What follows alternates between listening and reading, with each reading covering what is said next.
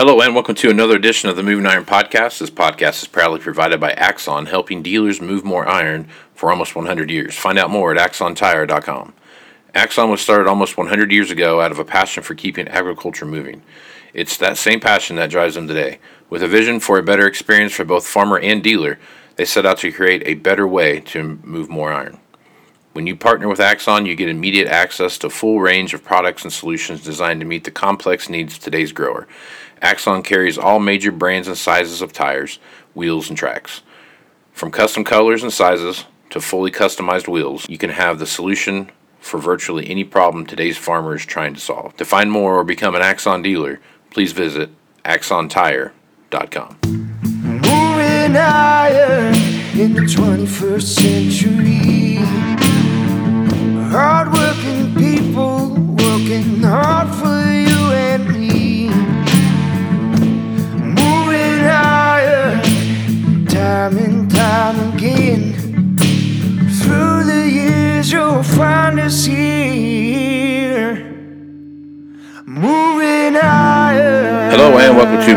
Podcast Markets with Chip Nellinger. This edition of the Moving Iron Podcast is brought to you by Axon Tire, helping dealers move more iron for the past 100 years. For more information, go to axontire.com. Also, Tractor Zoom delivering insights. The auction market is the canary in the coal mine. I talk about it all the time. And if you're watching what's going on right now in the auction marketplace, um, we have we have hit we've hit the top of the market, and uh, and we're to keep banging our heads against the ceiling as we keep going up. And that that ride back down is going to be uh, a very fast and very abrupt one. So whenever you are uh, looking at auction values and trying to track and see what's going on, Tractor Zoom's Iron Comps is a great place to go do that. So if you have interest in doing that, get a hold of the guys over there at Tractor Zoom, and you'll be able to get a discount when you use Moving Iron at checkout. So make sure you check that out. Like usual, I have Chip Nellinger here from Blue Reef Agri Marketing to come on once a week and talk about what's going on. And uh, you know, Chip, we uh, we always kind of have a pre-show before the show type of thing, and we talk about a lot of cool stuff. And this this flash report that came out um, shocked me a little bit um, about kind of what the USDA fessed up to a little bit as far as planted acres and compared to what some of these independent acreage um, analysts had come up with. So, I guess what's your overall reaction to uh, to Wednesday's report? Yeah, I, I thought it was uh, wildly friendly, and and obviously the market did as well. Um, you know, the the market kind of got caught leaning too far in one direction, and and that was because of some of the estimates out there that were saying five, six million more corn acres, uh, and some additional bean acres, and I mean, I just never really bought into that. Uh, from one standpoint, is where's all the acres coming from? If you add up all Right. the acres that Yeah. they gave us in March, there's no there's there's not much more of a pool of acres. So um, I think that the market was done a little bit of disservice by you know maybe some of these estimates that have been floating around that you know said five six million plus. Uh, I think the highest one was north of six million more corn acres. So uh, USDA comes out, you know, just a touch over a million and a half more corn acres on the low side of estimates. Bean acres unchanged. That was 300,000 acres below the lowest estimate. Uh, the stocks numbers were in line, actually, uh, maybe 20 million bushels below average on the beans. So that there was nothing bearish there. And to make matters worse, now you've got as you as you sift through that acreage report, the major increases in acres, both corn and beans, were in North Dakota, South Dakota, and Minnesota. And if you take a uh, you know 60 day precip map, that's the driest area, and June was one of the hottest months for them on record. Right. And they don't have a lot of rain in the forecast. Maybe just a small chance late next week. Uh, but that doesn't at this stage look like it's going to be a drought buster. That's going to be you know a half inch if you're lucky type of a thing. That's not going to do a whole lot for them. So there's just no margin for error now, and and now the market is highly sensitive. We're we're shaping up to be a real wild week next week because we've got uh, you know July 4th is Sunday. The the holiday is recognized on Monday, so there's no markets Monday. So once we close this market this afternoon, Friday, Uh, there's no more markets until Tuesday morning, and that's a long time to get through. A lot of potential weather changes and surprises could happen. Um, and so we're shaping up for a, a, real wild start to next week, depending on what the forecast says. And it's not like we can wait a month. Um, you know, you're getting to the stage of development now on corn up there, uh, you know, in, in, the Dakotas, Minnesota, that uh, rain in four weeks isn't going to help them. They need rain like now, or you know, you're going backwards even even more, and it's going to be irreversible. So, right, pretty critical time frame, and uh, it's going to be a real wild ride next week. Yeah, sounds like it. So, I was reading some stuff about what's going on in Brazil, and there was some down in the uh, the, the Paraná region down there uh, of the corn growing area.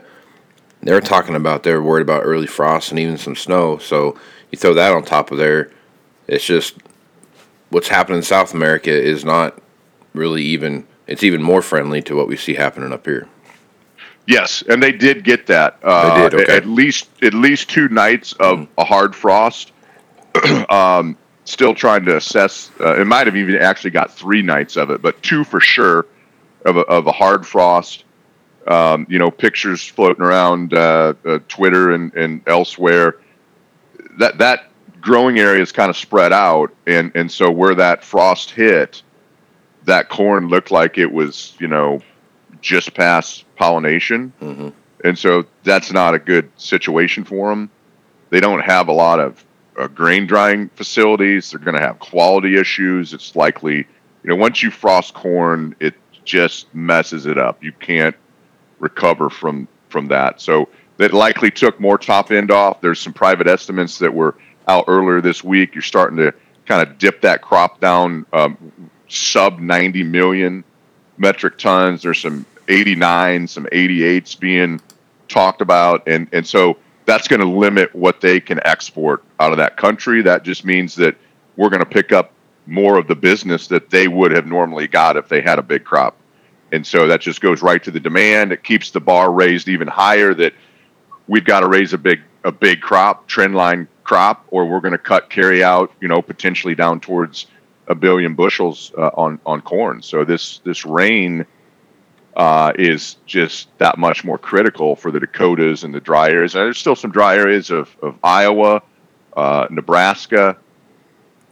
You know, the Eastern Corn Belt generally is is really good, and I don't know if it's record. I think there's areas that could be record, but we didn't start. We had some problems at planting and right. late planting, and you know, it's really good over here. So it's a different deal than 2012 where just everybody was dry. This is just kind of far northwest corn belt, but it it's it's tight enough on the stocks that though and the added acres they had up there, you know, they that those three states, the Dakotas and Minnesota, account for right at 20% each of the total corn and bean acreage in this country. Right. And um, you know, it's like add an insult to injury, right? They they increased their acres a lot in those states, but now they're suffering, you know, arguably a drought that's probably, you know, working on towards being close to what 2012 was for a lot of people, and um, especially if you don't get rain here next week.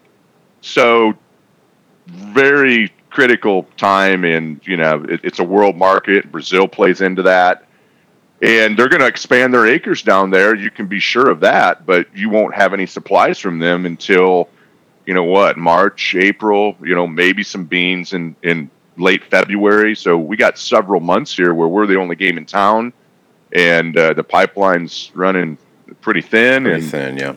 And uh, the the new crop pipeline is is a little bit in question as well. Yep.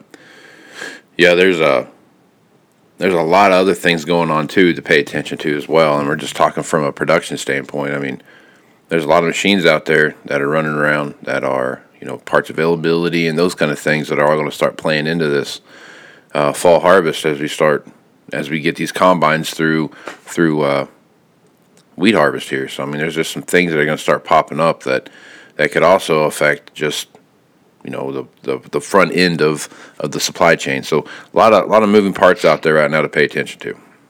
Yeah, there definitely are, and and you know it's not just we've seen this in the past too. I mean, it is not just um, production related, right? We've seen big Right. swings because of interest rate uh, and and dollar moves. Mm-hmm. We had a rumor yesterday of of uh, ASF in the United States that quickly, like immediately, took hogs limit down. That rumor uh, uh, proved to be false um, so far, and uh, and at least July hogs reversed and um, you know closed well off their lows. Had a almost a five dollar range in July hogs yesterday, and that's just off of a rumor, you know, Right. of of ASF, which Right, you know would be horrendous if we got that. But Oh yeah. these markets are just um, it's it's a different uh, time in, in in the markets. You know, the report day beans had uh, over a do- about a dollar and five cent range from low to high. Yeah. So before the report, beans are down 16, 18 cents. Five minutes later, report comes out, friendly, you know, beans are up 88, 90 cents. So Yeah. It's insane these these moves and the volatility you're you're seeing. Yeah. And even yesterday, after you know, you figured there'd be some carry through yesterday uh, with what was going on there, and I don't know if there's profit taking or what was going on yesterday, but you know, the the markets opened up fifteen or twenty cents higher, and by the end of the day, they were they were up two. You know what I mean? So there's again another big swing just between where it opened to where it closed, but the intraday volatility by itself was even higher. So I mean, it's just all these things are just coming at us, and it's just uh, you can't you don't know up from down here. It feels like. Yeah, that's that's absolutely uh, you hit the nail on the on the head. and and even today, you're going to see that. You know, you've already seen it uh, in the overnight, and uh, to, in a lot of ways, today doesn't really matter. I mean, the midday forecast is what the market's going to go on, but then you got four days, and and you know we all know how fast the weather can change, and it, it's unfortunate, you know, how many tens and if not hundred million dollars been poured into these weather models and and and they're not uh, you know they're just computer models trying to predict the weather and that's Right. not a very exact science. So you know there have been times in the past you you know three days uh, no rain in the forecast weather models have nothing. All of a sudden you wake up and it's uh, it's raining everywhere. And and so certainly they want that they hope for that in the dry areas but right now that's not in the in the forecast uh, Yeah. unfortunately so Yep. today's action you could see some wild swings people that are long getting nervous over the weekend that's what causes this intraday stuff that prices break back end users who thought the high was in and you know we're going to get cheaper corn and bean prices now this report kind of scared them so they're buying the breaks to try to get some coverage and it creates this real choppy trade. And, and so you could have another 30 cent range today and it probably doesn't really mean anything until we get to tuesday. And uh, it's like the old uh, old times where uh, we didn't have the night trade right? That only happens a couple times a year now after holidays. And uh, there's going to be no overnight markets monday night. You're going to walk in and we got to wait till 8.30 in the morning and everybody gets to uh, choose their uh, you know their position based on the weather forecast and it I, I, I, I would bet a lot of money we're not going to be unchanged Tuesday morning. It's going to be sharply higher or sharply lower based on uh, you know the two week forecast for the Dakotas and Minnesota. Yeah, well, the talking heads on on the various news networks are going to uh, be driving a lot of the market here because, like you know, a lot of people that are that are dictating what's going on in these markets don't even really know what corn looks like, and just because it rains doesn't mean that rain is going to do any good. So, um, a lot of, a lot of things to pay attention to, Chip, and more moving parts in this in this grain market than we've than I've I've ever seen. So and I, and have been doing as long as you have. So it just seems like there's a a lot of a lot of unknowns out there, and everybody's just the the smallest drop of, of the of the hat or a, a pin drop or something like that just absolutely sends the market cascading one direction or the other, and it's just it's a it's a crazy time, I guess. Best way to put It, it. it really is. It, it really is, and it moves so fast, even intraday. But mm-hmm. these big swings allow you room to to maneuver. Oh, you know, if, Yeah. if you have a plan, right? If you Yep. sold some corn at six bucks, you had a chance five days later to, you know, buy some calls 60, 70 cents lower and beans a dollar lower. And uh, so y- there's ways if you have a plan to not be handcuffed and, and emotional about these swings because they actually give you opportunities, although they, they come so fast. What, what used to take, you know, four or five weeks to, to make a move now sometimes happens in four or five hours. Right. And, and it's just light speed. It's, it's mind boggling at times. Yeah, that's the thing about the volatility. It opens up those those windows of opportunity. But to your point, you've got to have that plan in place of what you're going to do, when, and why, and and what that looks like. So yeah, it's a lot of moving parts. A lot of moving parts. Um, let's jump down and talk about cattle prices for just a little bit. Um, cattle prices have, you know, been doing okay. Um, they've been kind of bouncing around, and and they, they but they seem to be holding their own. Obviously, we're in that that peak. Uh, uh, grilling season for the year here coming up on Fourth of July weekend and those kind of things. Start seeing that taper off through Labor Day, but um, I guess as you take a look at that market, um, I mean, it seems like it seems like right now that the animals aren't there that they thought were there, and there's uh because as weights come down, not there's not as many animals out there to to get going again. So I guess what's your thought on on what's going on in the cattle marketplace?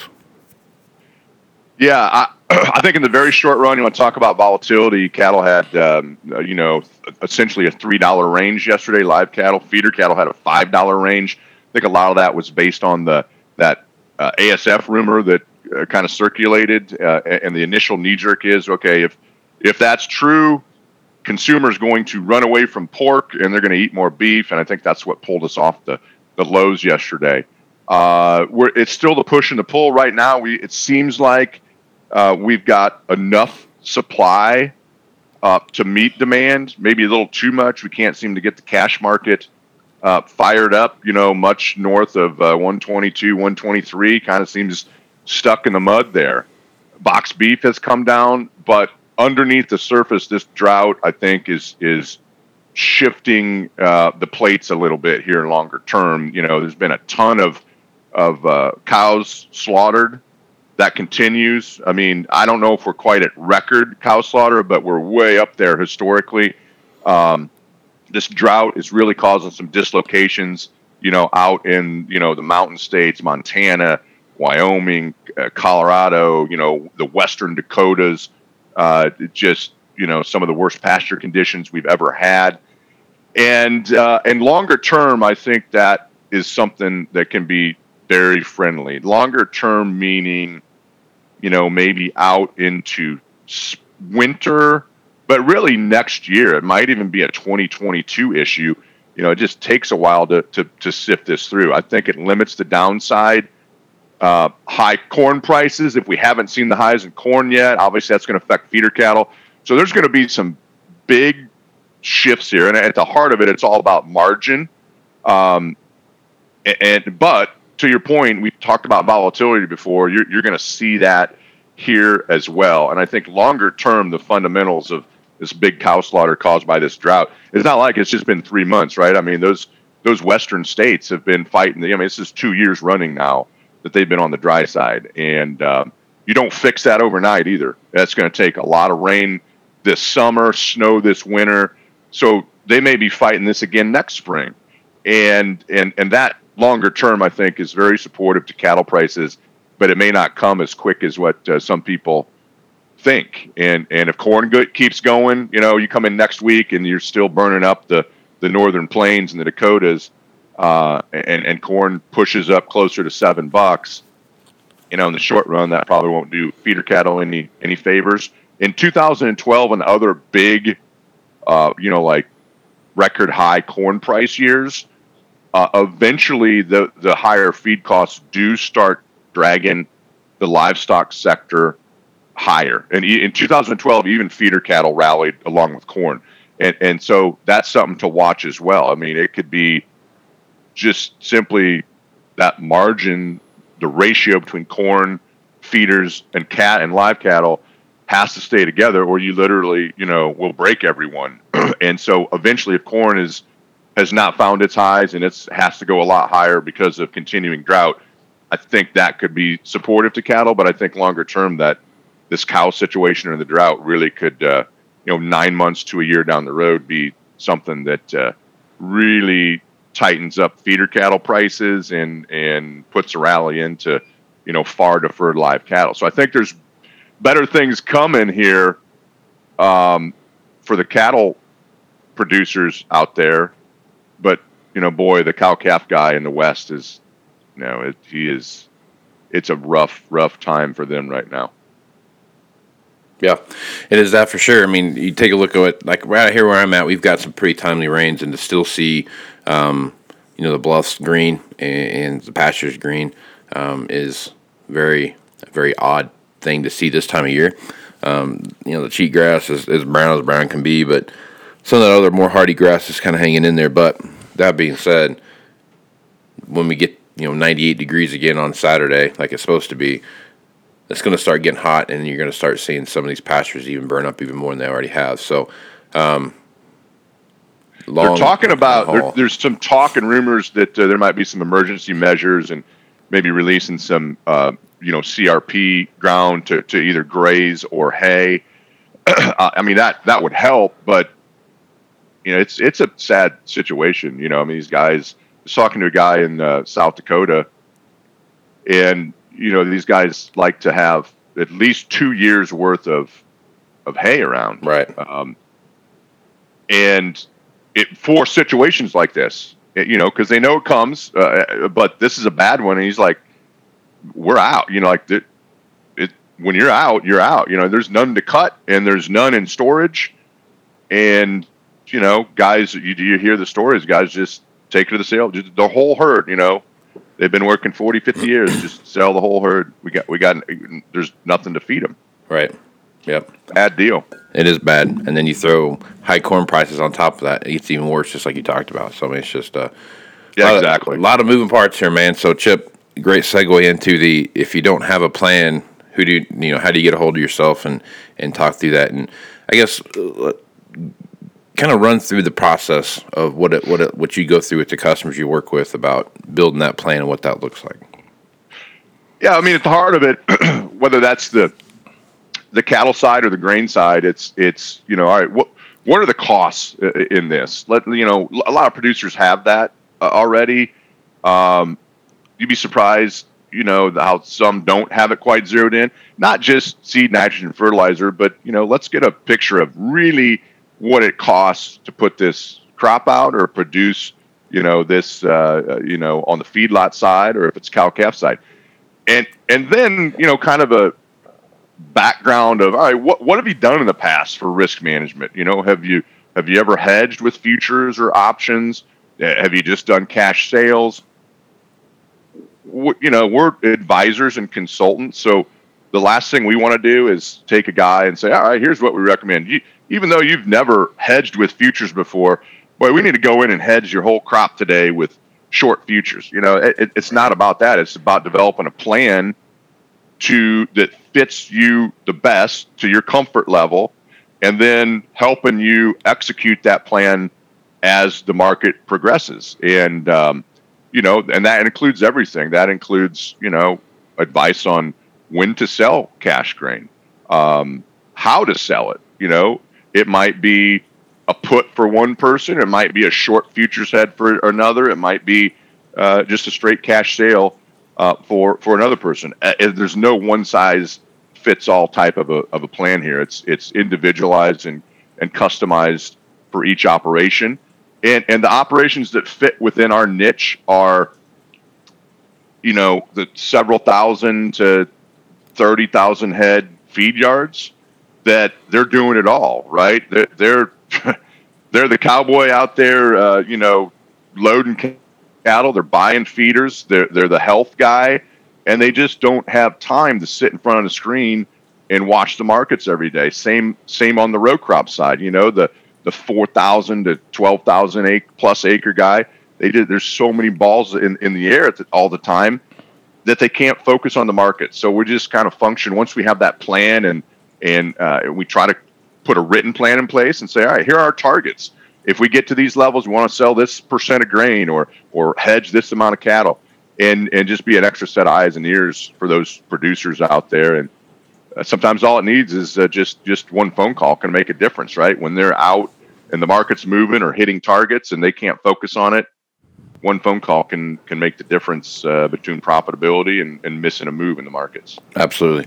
So, if folks want to reach out and talk to you about that, what's the best way to do it? Yeah, best way is just call our office 309 550 7213. That's our uh, our office number in Morton.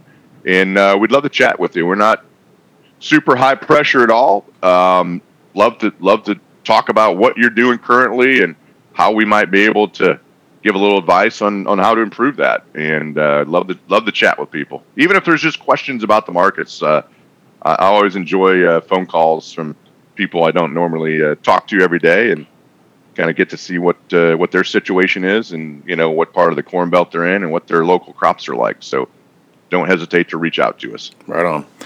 Well, thanks a lot for being on the podcast, Chip. You bet. Always fun, Casey. Next week's going to be a, a, wild one. So yeah, definitely uh, will be. Interested to talk to you in a week from now to see what's transpired in these markets. Absolutely. Well, I'm Casey Seymour with Moving Iron Podcast. Make sure you check me out on Facebook, Twitter, and Instagram. That's where you're going to find the latest editions of the Moving Iron Podcast, as well as MovingIronLLC.com. That's where you're going to find the entire library of the Moving Iron Podcast. If you want to go back to podcast number one and and listen to how amazingly awful that one was, by all means, go back and check it out.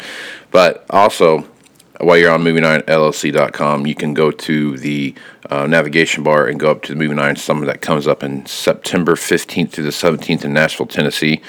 That will be uh, the yearly uh, meeting that we have with dealers. We get together and talk about what's going on. A lot of great information going to come out of that, a lot of great speakers, and a lot of great networking as well. So if you're interested in that, go to that. Uh, all the information is there to register. Um, hotel information, those kind of things are all there as well you need more information, hit me up at uh, Moving Iron Podcast at movingironpodcast.com and I'll answer any questions you might have.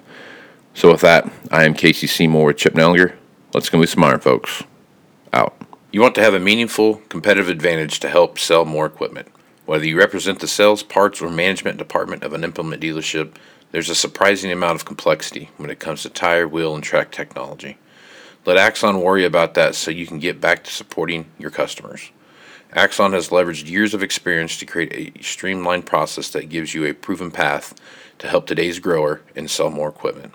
The roots of their organization go back almost 100 years to the invention of the rubber tractor tire.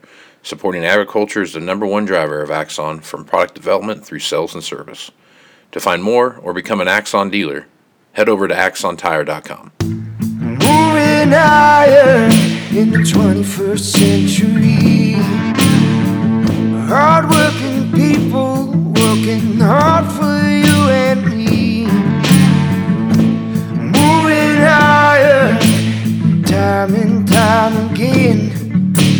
Through the years, you'll find us here. Moving higher.